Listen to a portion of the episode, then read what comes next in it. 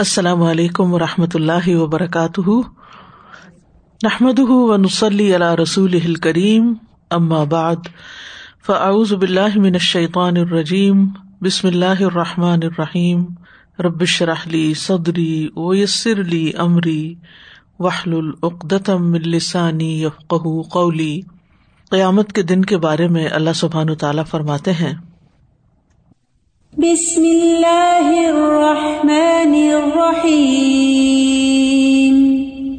لا اقسم بیوم القیامة ولا اقسم بالنفس اللوامة ایحسب الانسان ان لن نجمع عظامه بلا قادرين على أن نسوي بنانه، بل يريد الإنسان ليفجر أمامه، يسأل أيان يوم القيامة، فإذا برق البصر وخسف القمر، وجمع الشمس والقمر يقول الإنسان يومئذ أين المفر؟ كلا لا وزر. إلى ربك يومئذ المستقر. نہیں، میں قیامت کے دن کی قسم کھاتا ہوں، اور نہیں، میں بہت ملامت کرنے والے نفس کی قسم کھاتا ہوں۔ کیا انسان گمان کرتا ہے کہ بے شک ہم کبھی اس کی ہڈیاں اکٹھی نہیں کریں گے؟ کیوں نہیں؟ ہم انہیں اکٹھا کریں گے اس حال میں کہ ہم قادر ہیں کہ اس کی انگلیوں کے پورے درست کر کے بنا دیں۔ بلکہ انسان چاہتا یہ ہے کہ اپنے آگے بھی نافرمانی کرتا رہے۔ وہ پوچھتا ہے اٹھ کھڑے ہونے کا دن کب ہوگا؟ پھر جب آنکھ پتھرا جائے گی اور چاند گہنا جائے گا اور سورج اور چاند اکٹھے کر دیے جائیں گے اور انسان اس دن کہے گا کہ بھاگنے کی جگہ کہاں ہے؟ ہرگز نہیں، پناہ کی جگہ کوئی نہیں۔ اس دن تیرے رب ہی کی طرف جا ٹہرنا ہے۔ تو وہ دن ہے رب سے ملاقات کا دن، حساب کا دن، جس دن انسان سے اس کی زندگی کے بارے میں سوالات کیے جائیں گے۔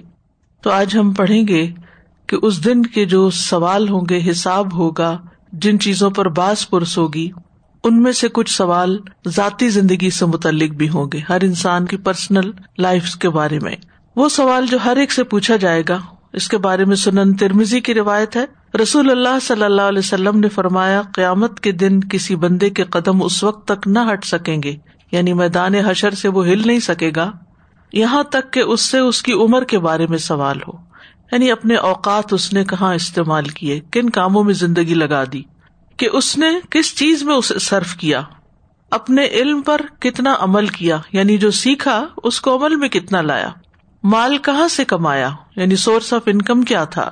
اور کہاں خرچ کیا؟ اور اپنے جسم کو کس چیز میں گلایا اب دیکھیے کہ اگر یہ سوال کوئی انسان بھی ہم سے کرے، مثلاً کوئی استاد اپنے شاگرد سے کرے، یا والدین اپنے بچے سے کرے، یا کوئی حکومت اپنے لوگوں سے کرے کہ سورس آف انکم کیا ہے، کہاں خرچ کرتے ہو، یا اسی طرح علم کے بارے میں، تو آپ دیکھیے کہ انسانوں پر دنیا میں بھی کتنی پریشانی تاری ہو جاتی ہے۔ اور پھر دنیا میں تو انسان بہت ساری چیزوں کو اپنی مرضی سے آگے پیچھے بھی کر دیتے ہیں، چھپا جاتے ہیں، بہانے کر جاتے ہیں، جھوٹ بول جاتے ہیں، لیکن وہاں تو کوئی ایسا کر ہی نہیں سکے گا۔ تو اس سے یہ پتا چلتا ہے کہ ان تین چیزوں کے بارے میں، اپنے وقت کے بارے میں، اپنے مال کے بارے میں اور علم کے بارے میں ہمیں خاص طور پر محتاط ہونے کی ضرورت ہے۔ پھر یہ کہ دنیا میں دی گئی نعمتوں کا حساب ہوگا۔ رسول اللہ صلی اللہ علیہ وسلم نے فرمایا، قیامت کے دن بندے کا سب سے پہلا حساب یہ ہوگا کہ اسے کہا جائے گا، کیا میں نے تیرے جسم کو تیرے لیے درست نہیں کیا تھا؟ یعنی تمہارے ہاتھ پاؤں سلامت تھے۔ کیا میں نے تجھے ٹھنڈے پانی سے سیراب نہیں کیا تھا؟ یعنی یہ ساری نعمتیں تجھے دی تھی پھر ان نعمتوں کو پا کر تم نے کیا کیا؟ معمولی نعمتوں کا بھی سوال ہوگا۔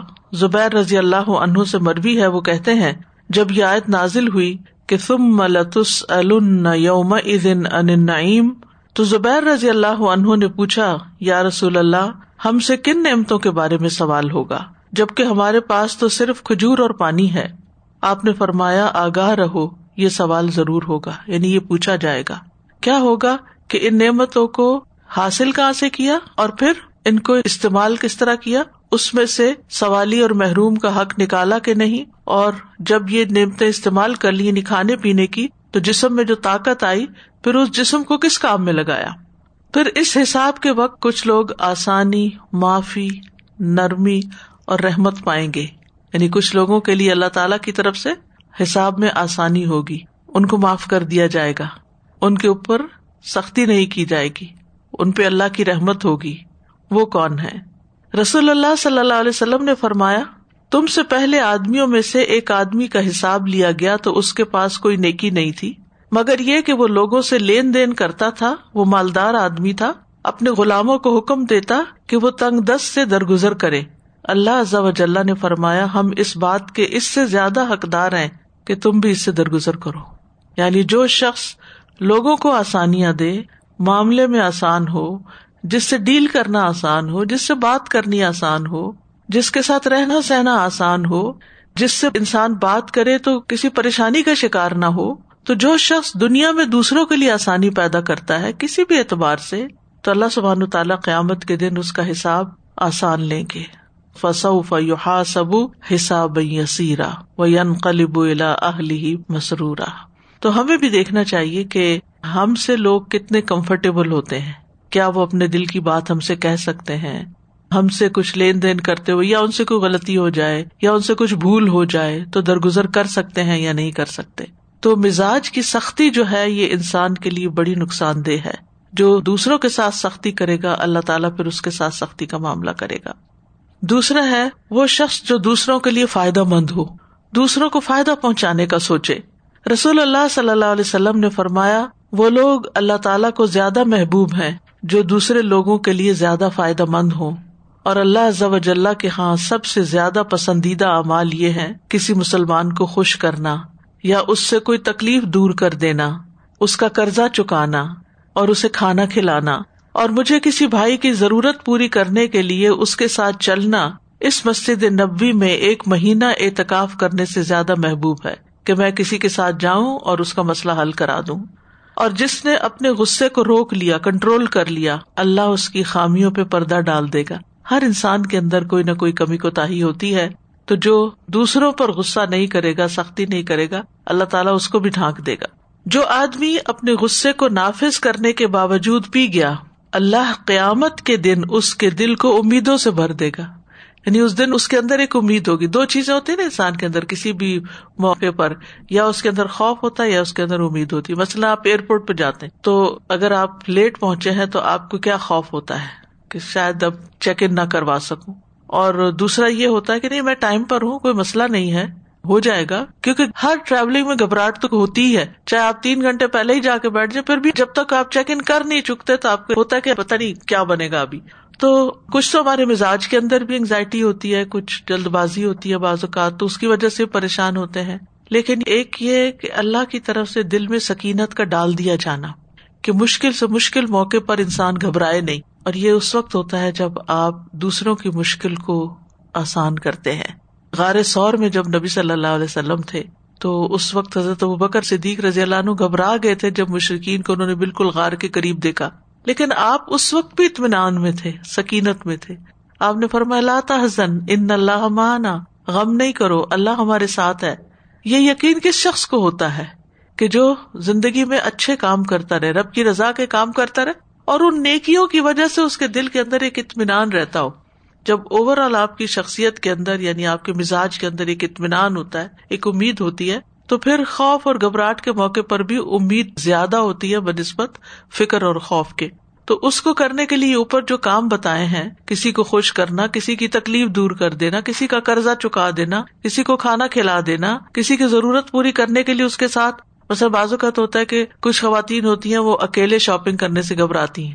ضرورت کی چیز بھی خریدنی ہو تو اکیلے نہیں جا سکتے۔ تو آپ اپنا وقت نکالتے ہیں تو آپ کہتے ہیں، چلو میں تمہارے ساتھ چلتی ہوں اور جلدی کام نپٹا لیں گے۔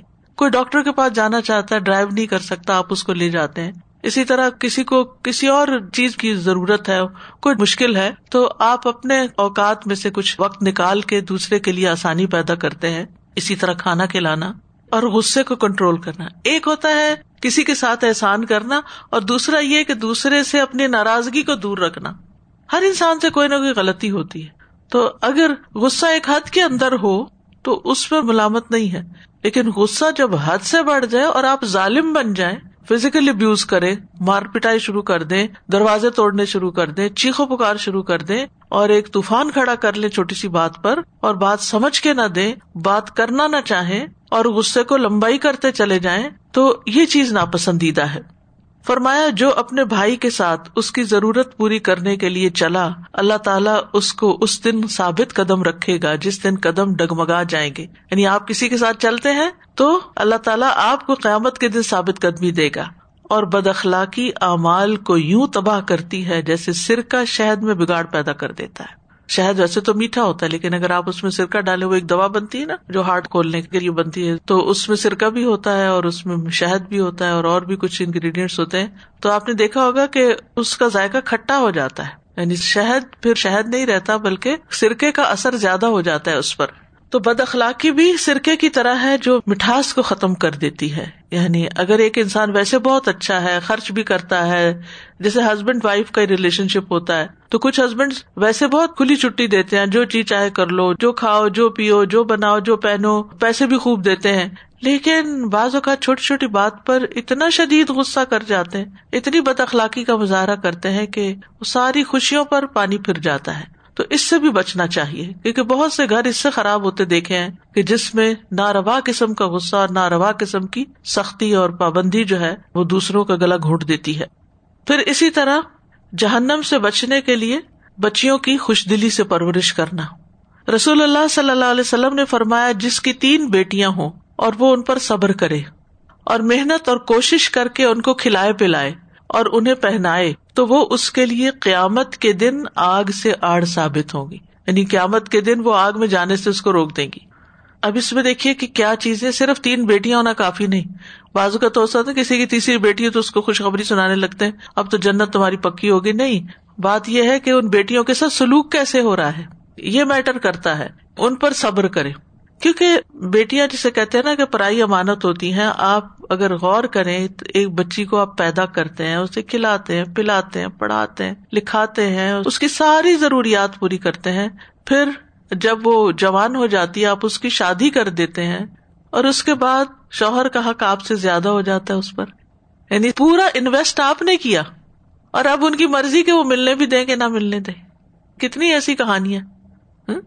تو پھر اس وقت کیا چیز صبر دلاتی ہے انسان کو؟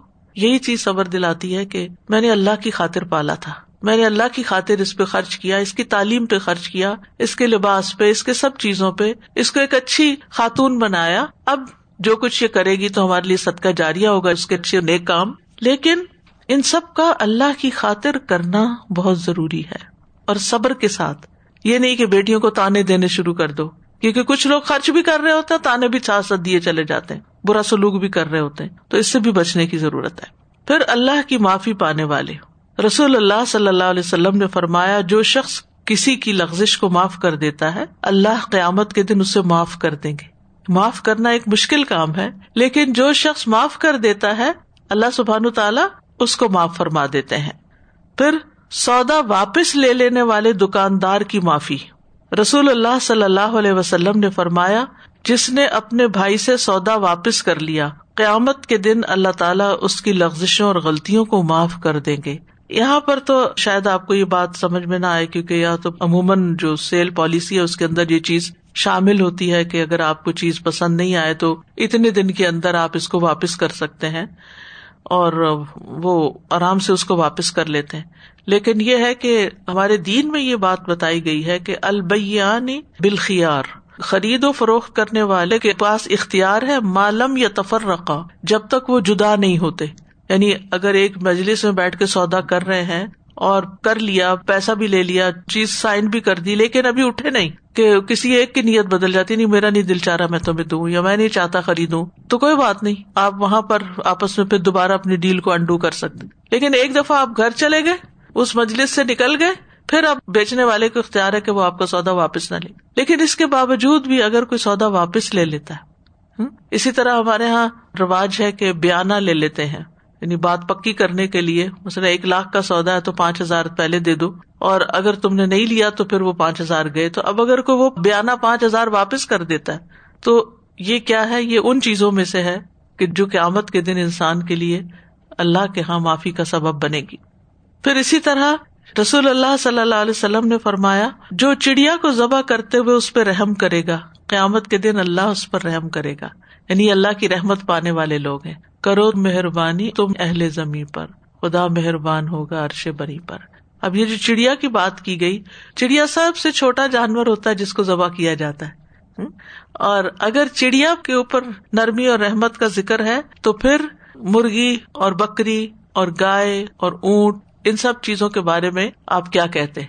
یعنی ان سب چیزوں پر بھی اللہ سبحان تعالیٰ آپ پر اپنی رحمت نازل کرے گا اگر آپ ان کے ساتھ سکون کا معاملہ کرتے ہیں۔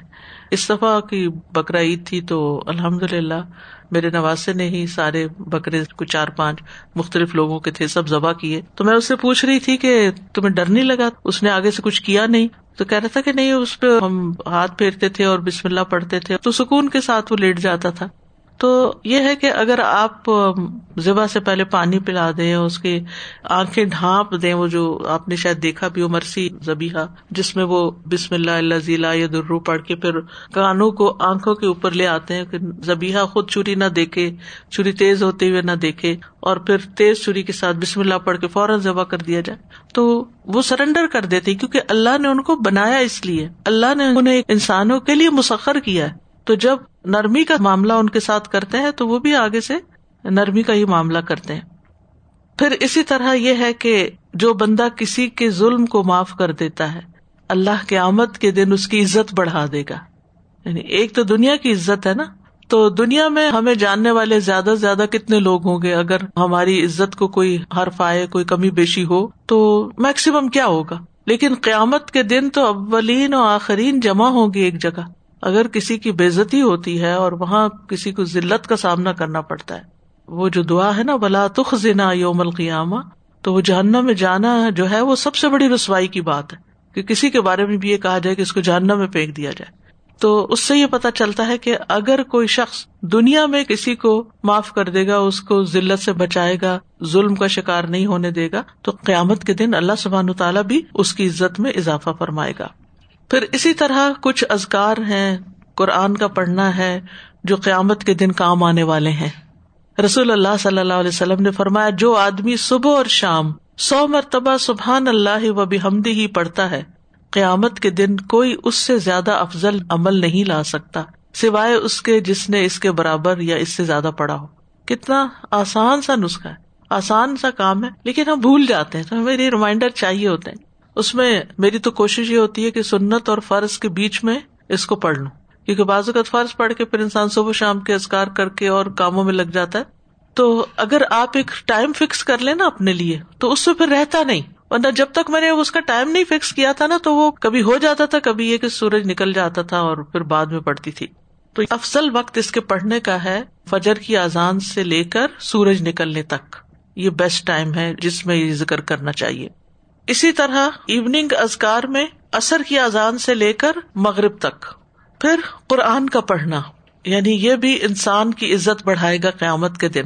یعنی آپ اپنے ساتھ باندھ لیں، کچھ نہ کچھ اس میں سے سیکھتے رہے سمجھتے رہے غور و فکر کرتے رہے تدبر کرتے رہے رسول اللہ صلی اللہ علیہ وسلم نے فرمایا، قیامت کے دن قرآن اور اہل قرآن جنہوں نے اس پر عمل بھی کیا ہوگا، ان کو لایا جائے گا۔ سورت البقرا اور آل عمران ان کے آگے آگے ہوں گے۔ تو اس سے یہ پتا چلتا ہے کہ خاص طور پر یہ دو صورتیں ضرور پڑھنی چاہیے۔ اس کا بھی طریقہ کیا مثلاً اثر کی نماز کے بعد آپ ہر روز پوری صورت پڑھ سکے تو بہت اچھا لیکن اگر پوری صورت نہیں تو آدھا آدھا پارا پڑھ لیں، پانچ دن میں ہو جائے گی۔ روب روب پڑھ لیں، روب کا بھی آدھا کر لیں، اس کا بھی آدھا کر لیں، ایک دو سفے پڑھ لیں۔ لیکن اگر آپ اس طریقے سے اپنے اوپر باندھ لیں گے تو ان شاء اللہ آپ کی کچھ نہ کچھ دن کے اندر سورت البکرا پوری ہو جائے گی اور پھر سورت عال عمران پوری ہو جائے گی۔ پھر دوبارہ سے البکرا اور عال عمران شروع کر دیں۔ کیونکہ سورت البکرا میں خاص طور پر احکامات بہت زیادہ ہے جو ہماری روز مرہ کی زندگی سے متعلق ہیں، تو اس کا بہت اچھا ریمائنڈر ہوتا ہے۔ کسی دن انسان کا کیسا موڈ ہوتا ہے، کسی دن انسان کی دل کی حالت کیسے ہوتی ہے۔ پھر جب انسان ان کو پڑھتا ہے تو ایک دفعہ میں عمل نہیں ہوا تو دوسری دفعہ دوسری دفعہ میں نہیں ہوا تو تیسری دفعہ۔ اور پھر آپ نے دیکھا ہوگا کہ تیسرا پارا جہاں سے شروع ہوتا ہے، وہاں صدقہ خیرات کی کتنی آیتیں ہیں۔ اور پھر اس کے ادب آداب بھی بتائے گئے ہیں۔ تو یہ ہو نہیں سکتا کہ آپ وہ آئے تھے بار بار پڑھیں اور پھر آپ صدقہ نہ کریں۔ اور صدقہ کریں تو اس کے آداب کا خیال نہ رکھے تو یہ صورتیں پھر انسان کے لیے عزت کا باعث بنے گی۔ رسول اللہ صلی اللہ علیہ وسلم نے فرمایا، قیامت کے دن قرآن اس آدمی کے روپ میں آئے گا جس کا رنگ اڑا ہوا ہوگا۔ یعنی قرآن کو ایک جسم دیا جائے گا جس کا رنگ اڑا ہوا ہوگا اور وہ اپنے ساتھی سے پوچھے گا، کیا تو مجھے پہچانتا ہے؟ پھر قرآن اپنا تعارف پیش کرتے ہوئے کہے گا، میں وہی ہوں جو تجھے راتوں کو بیدار رکھتا تھا۔ یعنی رات کو بھی تم قرآن پڑھتے تھے۔ اب آپ دیکھ لیں تحجد میں کتنا قرآن پڑھتے ہیں آپ، کیونکہ وہ وقت سب سے افسل وقت ہے قرآن کے پڑھنے کا۔ اور دوپہروں کو تجھے پیاسا رکھتا تھا۔ یعنی دن میں بھی تم پڑھتے تھے، تو اس پڑھنے کی وجہ سے تمہیں پیاس لگتی تھی۔ اکثر ایسا ہی ہوتا ہے نا، جب پڑھ رہے ہوتے ہیں، منہ سوکھنے لگتا پھر انسان کہتا ہے اچھا بھی اٹھتا ہوں، پھر پانی لیتا ہوں۔ کبھی تو آپ پاس ہی بوٹل رکھ لیتے ہیں، کبھی نہیں بھی رکھتے۔ تو یہ ایک یقینی بات ہے کہ انسان علم حاصل کرتے یا سیکھتے، سکھاتے ہوئے اس کے اوپر ایک جسمانی تکلیف آتی ہے۔ کبھی نیند قربان کرنی پڑتی ہے، کبھی بھوک قربان کرنی پڑتی ہے۔ اور یقیناً ہر تاجر اپنی تجارت کے پیچھے ہوتا تھا۔ اور میں آج ہر تاجر کو چھوڑ کر تیرے لیے ہوں، کیونکہ تو نے میرے ساتھ وقت گزارا۔ پھر اسے دائیں ہاتھ میں بادشاہت اور بائیں ہاتھ میں ہمیشگی دے دی جائے گی۔ اس کے سر پر بکار کا تاج رکھا جائے گا۔ اس کے والدین کو دو عمدہ پوشاکیں پہنائی جائیں گی۔ وہ اتنی قیمتی ہوگی کہ دنیا و مافیا کی قیمت ان کا مقابلہ نہیں کر سکتی۔ یعنی اتنا قیمتی ڈریس ہوگا وہ۔ پھر وہ دونوں کہیں گے، اے رب، یہ ہمارے لیے کہاں سے؟ یہ اتنا قیمتی لباس تو کہا جائے گا اپنے بچے کو قرآن سکھانے کی وجہ سے۔ تم نے اپنے بچے کو بھی سکھایا۔ تو مائیں صرف خود ہی نہ سیکھتی، پڑھتی رہے بلکہ بچوں کو بھی پڑھائے ناظرہ بھی پڑھائے ترجمہ بھی پڑھائے اور ان کو اس کے ساتھ مشغول رکھے دیکھے جب بچے چھوٹے ہوتے ہیں نا، تو جلدی ہاتھ آتے جب بڑے ہو جاتے پھر بات نہیں سنتے۔ اور پھر جب شادیاں ہو جاتی ہیں، تو بالکل ہی آؤٹ آف کنٹرول ہو جاتے ہیں۔ اپنی زندگی ہوتی ہے ان کی۔ لیکن ایسا بھی ہو سکتا ہے نا، ہفتے میں کوئی ایک دن رکھ لیں کہ اس میں اگر بچے جمع ہوتے ہیں تو اس وقت کچھ آئے تھے ان کے ساتھ پڑھ لی جائے اگر جمع نہیں ہوتے تو فون پر کوئی نہ کوئی سلسلہ کر لیا جائے۔ یعنی ہر ایک اپنے اعتبار سے، جس کے بچے چھوٹے ہیں وہ اپنا اسکیجول بنائے، جس کے بڑے ہیں وہ اپنا بنائے۔ جنہوں نے ناظرہ پڑھ لیا ہے وہ ترجمے کے ساتھ پڑھے جنہوں نے ترجمہ پڑھ لیا وہ تفسیر پڑھے جنہوں نے ایک تفسیر پڑھ لی، دوسری پڑھے کوئی لیکچر سننے کو دے کٹھے بیٹھ کے سنے پھر اس پہ ڈسکس کرے یعنی کوئی نہ کوئی ذریعہ گھر کے اندر اس سے خیر و برکت ہوتی ہے۔ اگر بچے نہیں تو ہسبینڈ وائف کسی اور کے ساتھ کچھ نہ کچھ وقت جو ہے اپنی ذاتی طریقے پر ضرور قرآن کے ساتھ صرف کرے۔ پھر بے شک صاحب قرآن کو قیامت کے دن کہا جائے گا، پڑھتا جا اور جنت کے درجے چڑھتا جا۔ اور اس طرح ٹہر ٹہر کر پڑھ جس طرح دنیا میں ٹہر ٹہر کے پڑھتا تھا۔ بس تیرا مقام وہ ہوگا جہاں تیری آخری آیت ہوگی۔ تو جتنا زیادہ انسان پڑھے گا، اتنا ہی فائدہ ہوگا۔ تو یہاں تک ذاتی زندگی سے متعلق کچھ چیزیں تھی جو آپ کو اپنی پرسنل لائف کے اندر امپروومنٹ کرنی ہے استاد جی میں تو بس یہ جو بالکل شروع میں ہی آپ نے کہا نا تین چیزوں کے بارے میں سوال، علم پر عمل۔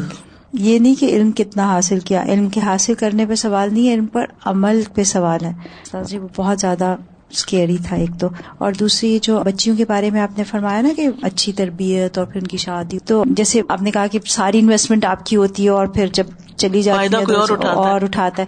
تو سادہ سب سے زیادہ اس میں یہ بات کہ اتنی محنت سے آپ ان کو پالتے اتنی محبت سے پالتے ہیں۔ پھر اب جیسے بےچاریوں کے ٹائم پہ رشتے وغیرہ نہیں ہو رہے ہوتے تو اتنے پریشان ہوتے ہیں والدین۔ مجھے اتنا رحم اس چیز پہ بھی آتا ہے کہ خود ہی پہلے دعائیں کر کے ہم اولاد لیتے ہیں اس کو پالتے ہیں کرتے ہیں اور آپ خود ہی دعائیں کر رہے ہیں کہ یہ جائے ہمارے پاس سے۔ اللہ نے ایسا رکھا ہے۔ لیکن بعض اوقات ایسا ہوتا ہے نا کہ جن کی صرف بیٹیاں ہوتی بیٹا نہیں ہوتا اور بڑھاپے میں بیٹیاں اپنی مجبوریوں کی وجہ سے خدمت پہ نہیں آ سکتی، تو اس وقت انسان کے دل پہ بڑی عجیب گزرتی ہے کہ پالا ہم نے، لیکن ہم ان سے فیض نہیں اٹھا سکے۔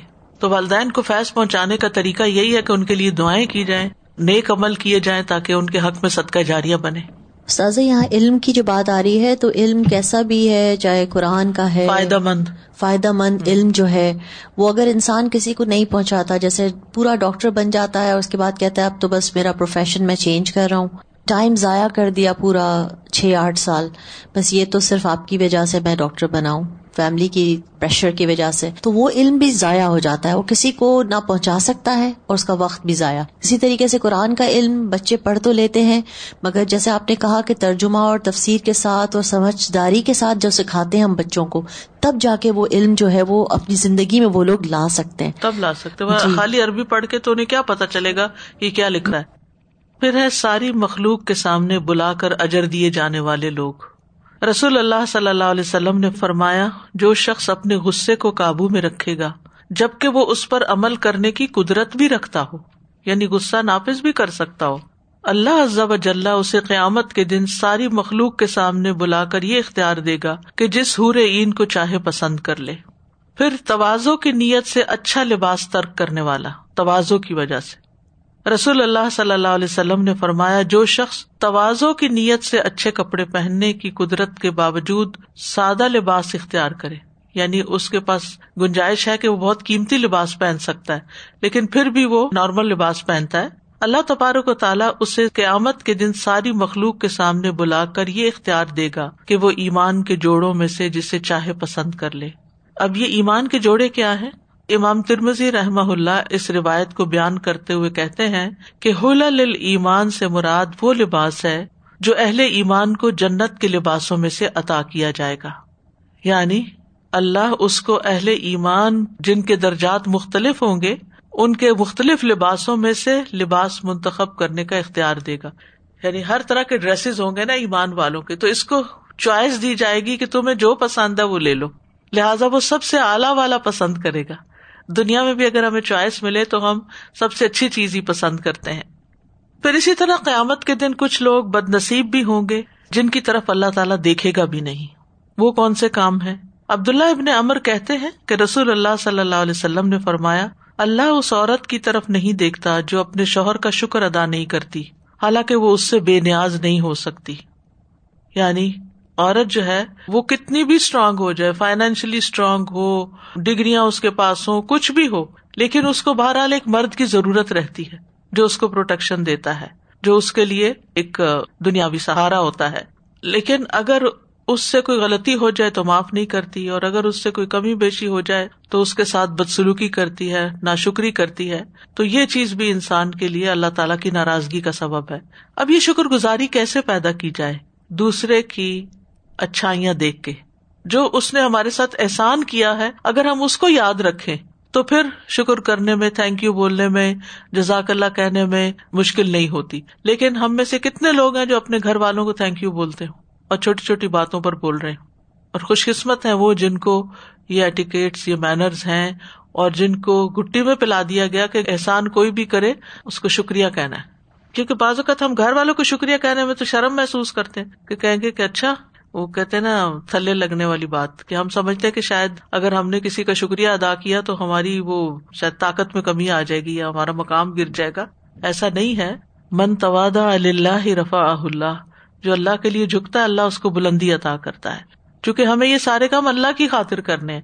تو اس لیے اگر کوئی سمجھے بھی ہمیں کمزور یا کمتر یا کچھ بھی، تو اس سے کیا فرق پڑتا ہے؟ اگر اللہ کی نگاہ میں عزت ہے، پھر بوڑھا ضانی مرد اور عورت نبی صلی اللہ علیہ وسلم نے فرمایا، قیامت کے دن اللہ تعالیٰ نہ بوڑھے ضانی مرد کی طرف دیکھے گا، نہ بوڑھی ضانیہ عورت کی طرف۔ یعنی جو عمر کے اگلے حصے میں پہنچ کر بھی زنا نہ چھوڑے، بری حرکتیں نہ چھوڑے، کیونکہ بعض اوقات ایسے واقعات سننے کو ملتے ہیں کہ ایک شخص جو ہے وہ بڑھاپے کو بھی پہنچا ہوا ہے، لیکن کسی کو اسپیئر نہیں کرتا اور بری حرکتیں کرنے سے باز نہیں آتا۔ یعنی جو آتے جوانی میں پڑ جاتی ہیں، بعض اوقات بڑھاپے میں ان سے چھٹکارا مشکل ہوتا ہے۔ تو انسان کو دنیا میں ہی توبہ کر لینی چاہیے۔ پھر اسی طرح جو شخص اپنا کپڑا تکبر کی وجہ سے زمین پر لٹکائے گا، تو اللہ تعالیٰ قیامت کے دن اس کی طرف دیکھے گا بھی نہیں۔ ایک یہ ہے کہ ضرورت کے تحت جیسے نماز پڑھتے ہیں، لمبی چادر ہے، پاؤں ڈھانکنے وہ زمین پہ لگ رہا ہے، وہ اور بات ہے۔ لیکن ایک یہ کہ آپ اپنے ویڈنگ ڈریس کو اتنا لمبا بنا لیں کہ پھر اترا اترا کے چلے اور اپنے آپ کو سب سے بہتر سمجھ کر ایسی چیزوں کی نمائش کرے تو یہ پسندیدہ نہیں ہے۔ پھر والدین کا نافرمان، مردوں کی مشابت اختیار کرنے والی عورت اور دیوس، ان کی طرف بھی اللہ تعالی قیامت کے دن نہیں دیکھے گا۔ رسول اللہ صلی اللہ علیہ وسلم نے فرمایا، تین آدمی نہ جنت میں داخل ہوں گے، نہ ہی قیامت کے دن اللہ ان کی طرف دیکھے گا۔ والدین کا نافرمان جو ان کی بات نہ مانے۔ مردوں کی مشابت اختیار کرنے والی عورت یعنی مردوں جیسا ڈریس پہننا، مردوں جیسی باتیں کرنا، ان کی جیسی حرکتیں کرنا، اپنے آپ کو مرد ظاہر کرنا۔ اور دیوس دیوس وہ ہوتا ہے جو بےغیرت ہوتا ہے، اپنے گھر میں بے حیائی دیکھتا ہے اور منع نہیں کرتا۔ اپنی بیوی، بچیوں وغیرہ میں وہ غلط کام کرے، بے حیائی کے کام کرے، تو وہ اس کو وسیع ذہن یا براڈ مائنڈیڈنیس کہہ کے ان کو الاؤ کرتا ہے۔ تو کیونکہ مرد کو اللہ تعالیٰ نے قوام بنایا، ذمہ دار بنایا کہ وہ عورت کو پروٹیکٹ کرے دوسرے مردوں سے، لیکن اگر وہ ان کو ان کے حال پہ چھوڑ دیتا ہے تو یہ درست نہیں۔ اور تین آدمیوں کی طرف اللہ قیامت کے دن نہیں دیکھے گا۔ والدین کا نافرمان آدی شرابی، جو شراب سے توبہ نہ کرے۔ اور کچھ دے کے احسان جتانے والا۔ یعنی کچھ لوگوں کی عادت ہوتی ہے کہ ویسے وہ کام آ جاتے ہیں، مدد کر دیتے ہیں۔ چاہے گھر کے اندر ہو، چاہے ہمسایوں میں ہو، دوستوں میں ہو، کہیں بھی۔ لیکن اس کے بعد کہیں نہ کہیں جتاتے ضرور ہے کہ ہم نے یہ کیا تھا۔ یہ چیز بھی انسان کے لیے بہت نقصان دہ ہے، بہت نقصان دہ کہ قیامت کے دن اللہ تعالیٰ کی نظر رحمت بھی نہیں ہوگی۔ اب دنیا بھی گئی، آخرت بھی گئی۔ خاصرت دنیا والا آخرا اسی طرح خواتین کی عادت ہوتی ہے کہ بچوں پہ احسان جتاتی رہتی ہے میں تمہیں پکا کر دیتی ہوں، میں تمہیں کھلاتی ہوں، پلاتی ہوں، یہ کرتی ہوں، تمہارا وہ کرتی ہوں۔ تم کچھ بھی نہیں کرتے۔ یہ کہنے کے بجائے کہ میں یہ کرتی ہوں، میں یہ کرتی ہوں۔ ویسے ہی آپ ان کو بتائیں کہ بڑے ہو کر ان کی ذمہ داریاں کیا بنتی ہیں؟ احسان نہ جتائیں۔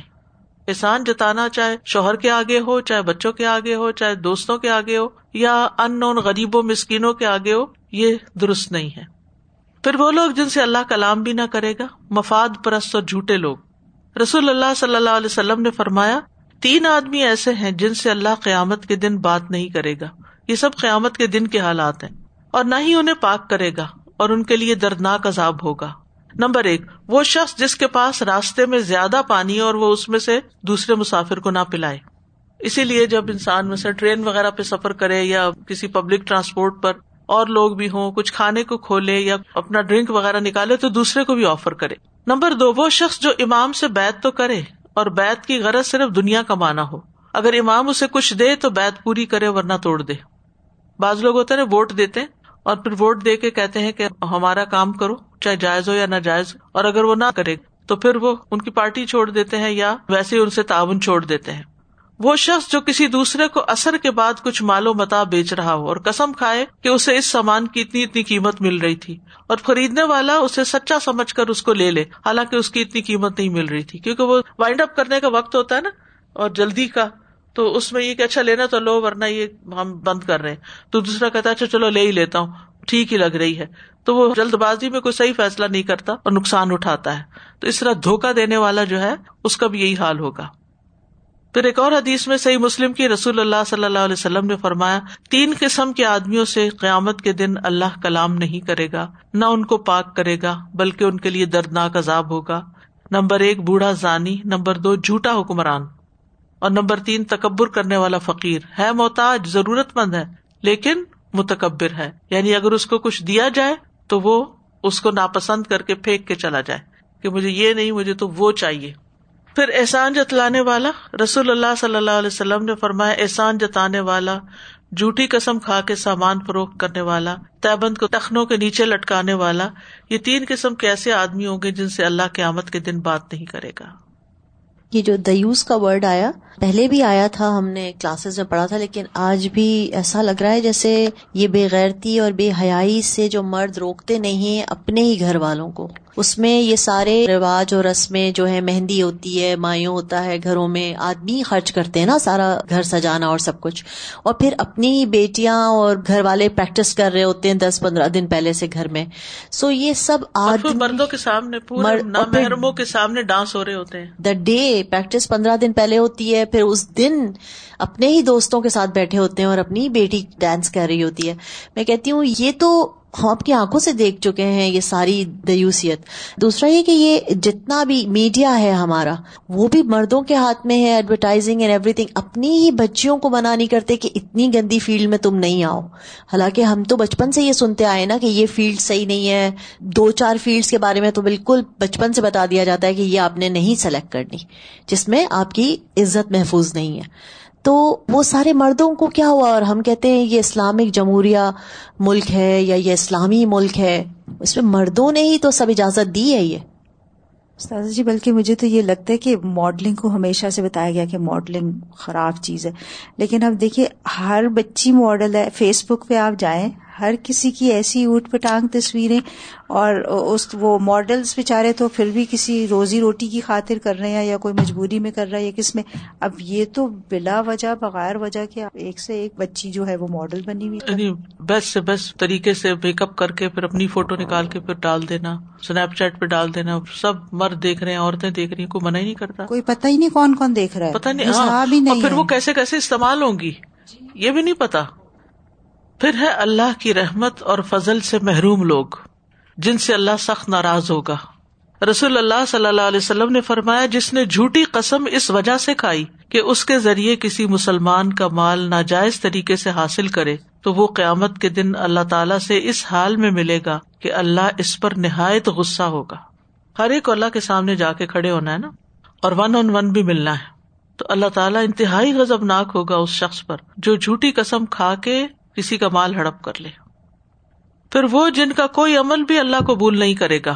صحیح بخاری کی روایت ہے۔ نبی صلی اللہ علیہ وسلم نے فرمایا، جس نے مدینہ میں کوئی نئی بات پیدا کی بدت یا نئی بات کرنے والے کو پناہ دی، اس کا ساتھ دیا، تو اس پر اللہ اور فرشتوں اور انسانوں سب کی لانت ہے۔ اور قیامت کے دن اس کا کوئی نیک عمل قبول نہ ہوگا۔ مدینہ کی خاص طور پر بات کیوں کی گئی؟ کیونکہ لوگ ان کے طرز عمل کو اپناتے ہیں نا، کہ وہاں بھی تو یہ ہوتا ہے۔ اکثر یہ ہوتا ہے نا، ہم کہتے ہیں، مکہ میں بھی ہوتا ہے مدینہ میں بھی ہوتا ہے مسجد نبی میں یہ ہوتا ہے۔ تو اگر وہاں کوئی بدعت شروع کر دے تو وہ بہت بڑے خسارے میں ہے۔ اور جس نے اپنے مالکوں کی اجازت کے بغیر دوسرے لوگوں سے موالات قائم کر لی، اس پر فرشتوں اور انسانوں سب کی لانت ہے۔ قیامت کے دن اس کا کوئی نیک عمل قبول نہ ہوگا۔ ہوتا یہ ہے کہ جب کوئی آکا اپنے غلام کو آزاد کرتا ہے، تو آزادی کے بعد بھی اس کی نسبت اسی پرانے آکا کی طرف رہتی ہے۔ تو اس کو چینج نہیں کر سکتے۔ اور اگر کوئی چینج کرے تو اس کے ساتھ یہ ہوگا۔ اور مسلمانوں کا ذمہ ایک ہے یعنی کولو کرار کسی کو پناہ دینا۔ ایک ادنا مسلمان کے پناہ دینے کو بھی قائم رکھنے کی کوشش کی جائے گی۔ جیسے فتح مکہ کے دن نبی صلی اللہ علیہ وسلم نے ام ہانی کو کہا تھا کہ جو ان کے یہاں پناہ لے گا، اس کو پناہ دی جائے گی۔ بس جس نے کسی مسلمان کی دی ہوئی پناہ کو توڑا یعنی پناہ دے کے قتل بھی کر دیا مثلاً، یا اس کو کسی اور کے حوالے کر دیا۔ اس پر اللہ کی فرشتوں اور انسانوں سب کی لانت ہے۔ قیامت کے دن اس کا کوئی نیک عمل قبول نہیں کیا جائے گا۔ یعنی کچھ اعمال تو بہت ہی ڈرنے کے، بچنے کے ہیں کہ ایسا کوئی کام نہ کیا جائے کہ باقی سب کچھ بھی ڈرین ڈاؤن ہو جائے۔ اللہ کے فضل سے محروم رہنے والے۔ نبی صلی اللہ علیہ وسلم نے فرمایا، جو شخص زائد پانی یا زائد گھاس کسی کو دینے سے روکتا ہے، اللہ تعالیٰ قیامت کے دن اس سے اپنا فضل روک لے گا۔ اب یہ گھاس پانی کی بات یہ کہ ہر ایک کی ضرورت کی چیزیں ہیں نا۔ لیکن عمومی طور پر بھی اگر دیکھا جائے تو ہمارے دین میں زائد چیزوں کو دے دینے کا مزاج پایا جاتا ہے کہ جو تمہارے استعمال کی نہیں، جو تمہاری سے ایکسٹرا ہو گئی ہیں، ان کو ضرورت مندوں کو دے دو، دوسروں کو دے دو۔ قرآن مجید میں آتا ہے یہ سلون کا مادہ فکون کل اف یہ پوچھتے ہیں کہ کیا خرچ کرے کیا دیں دوسروں کو؟ کہا جو زائد ہے وہ دے دو۔ یعنی اپنی ضروریات پوری کرو۔ یہ نہیں کہ اپنے بچے بھوکے مر رہے ہو اور تم باہر خیرات کر رہے ہو، لیکن یہ کہ اگر تمہاری ضرورت سے کچھ بچ گیا ہے تو اس کو ضائع نہیں کرو، پھینکو نہیں، بلکہ ان تک پہنچا دو کہ جو ضرورت مند ہے اور اسی طرح اگر کسی کے پاس ایکسٹرا چیز ہے اور دوسرا ضرورت مند بیٹھا ہے ہاتھ پہ ہاتھ رکھ کے مجبور ہو کے، تو یہ نہیں کہ اچھا میری تو یہ کل کام آئے گی، نہیں، اس کو دے دو تاکہ اس کے کام آئے، جیسے پانی ہے، گھاس ہے، پانی انسانوں اور جانوروں دونوں کے کام آتا ہے اور گھاس جانوروں کے کھانے کے کام آتی ہے۔ ذلت پانے والے۔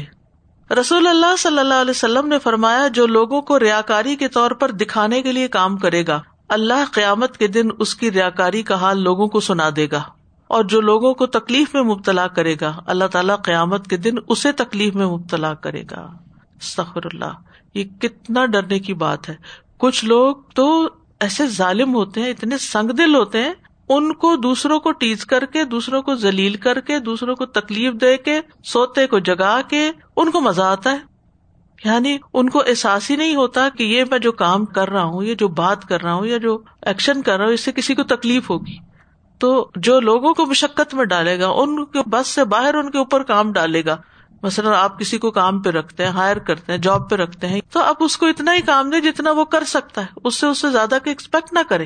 کہ اس کی ساری لائف صحت متاثر ہو جائے، گھر والے متاثر ہو جائیں، باقی چیزیں جو ہے وہ آؤٹ آف کنٹرول ہو جائیں، تو دوسروں کے ساتھ سختی نہیں کرنی چاہیے۔ تکلیف نہیں دینی چاہیے دوسروں کو بیسیکلی اسی طرح جیسے اگر کوئی ڈاکٹر ہے یا کوئی نرس ہے یا آپ کے گھر میں بوڑھے بزرگ ہیں، آپ نے ان کو اٹھانا ہے، بٹھانا ہے، کوئی بھی معاملہ کرنا ہے تو ان کو تکلیف نہ دے یعنی نرمی سے معاملہ کرے آسانی سے معاملہ کرے لحاظ رکھے احساس کرے ہوتا نا کہ کچھ لوگوں کے اندر احساس ہوتا ہے، وہ دوسرے کی تکلیف کو سمجھتے ہیں اور کچھ لوگ اتنے بے حص ہوتے ہیں کہ دوسرا تڑپتا بھی رہے تو ان کے کان پہ جو نہیں رینگتے تو ہم یہ دیکھ لیں کہ جو ہم کسی کے ساتھ کر رہے ہیں نا، کل وہ ہمارے ساتھ ہونے والا ہے۔ پھر اسی طرح کچھ اور لوگ ہوں گے جن کے امال ضائع ہو جائیں گے۔ صوبان کہتے ہیں، نبی صلی اللہ علیہ وسلم نے فرمایا، میں اپنی امت کے ان لوگوں کو جانتا ہوں جو روز قیامت تہامہ پہاڑوں کی مثل ڈھیروں نیکیاں لے کر آئیں گے۔ لیکن اللہ ان کی نیکیوں کو فضا میں پھیلے ہوئے غبار کے باریک ذروں کی طرح اڑا دے گا، بے اہمیت کر دے گا۔ صوبان نے کہا، اللہ کے رسول، ایسے لوگوں کی صفات بیان کر دیجیے ذرا ان کی وضاحت کر دیجیے کہیں ایسا نہ ہو کہ ہم لا علمی میں ان کی صف میں کھڑے ہو جائیں۔ آپ نے فرمایا، خبردار، وہ تمہارے ہی بھائی ہوں گے، تمہاری ہی نسل سے ہوں گے۔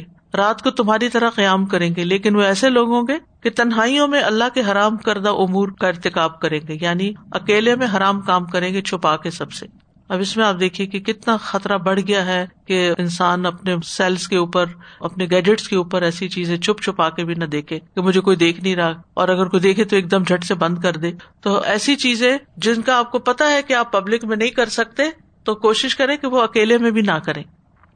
پھر مال اور حکومت والوں پر حساب کی سختی ہوگی۔ نبی صلی اللہ علیہ وسلم نے فرمایا، قیامت کے دن اجتماع ہوگا تو کہا جائے گا، اس امت کے فقراء کہاں ہے آپ نے فرمایا، پس ان سے کہا جائے گا، تم نے کیا عمل کیے؟ وہ کہیں گے ہمارے رب، ہم آزمائش میں ڈالے گئے تو ہم نے صبر کیا، اور تو نے امبال اور حکومت کا والی ہمارے علاوہ دوسرے لوگوں کو بنایا تھا۔ اللہ تعالیٰ فرمائے گا، تم نے سچ کہا بس وہ لوگوں سے قبل جنت میں داخل ہو جائیں گے، اور حساب کی سختی مال اور حکومت والوں پر رہ جائے گی۔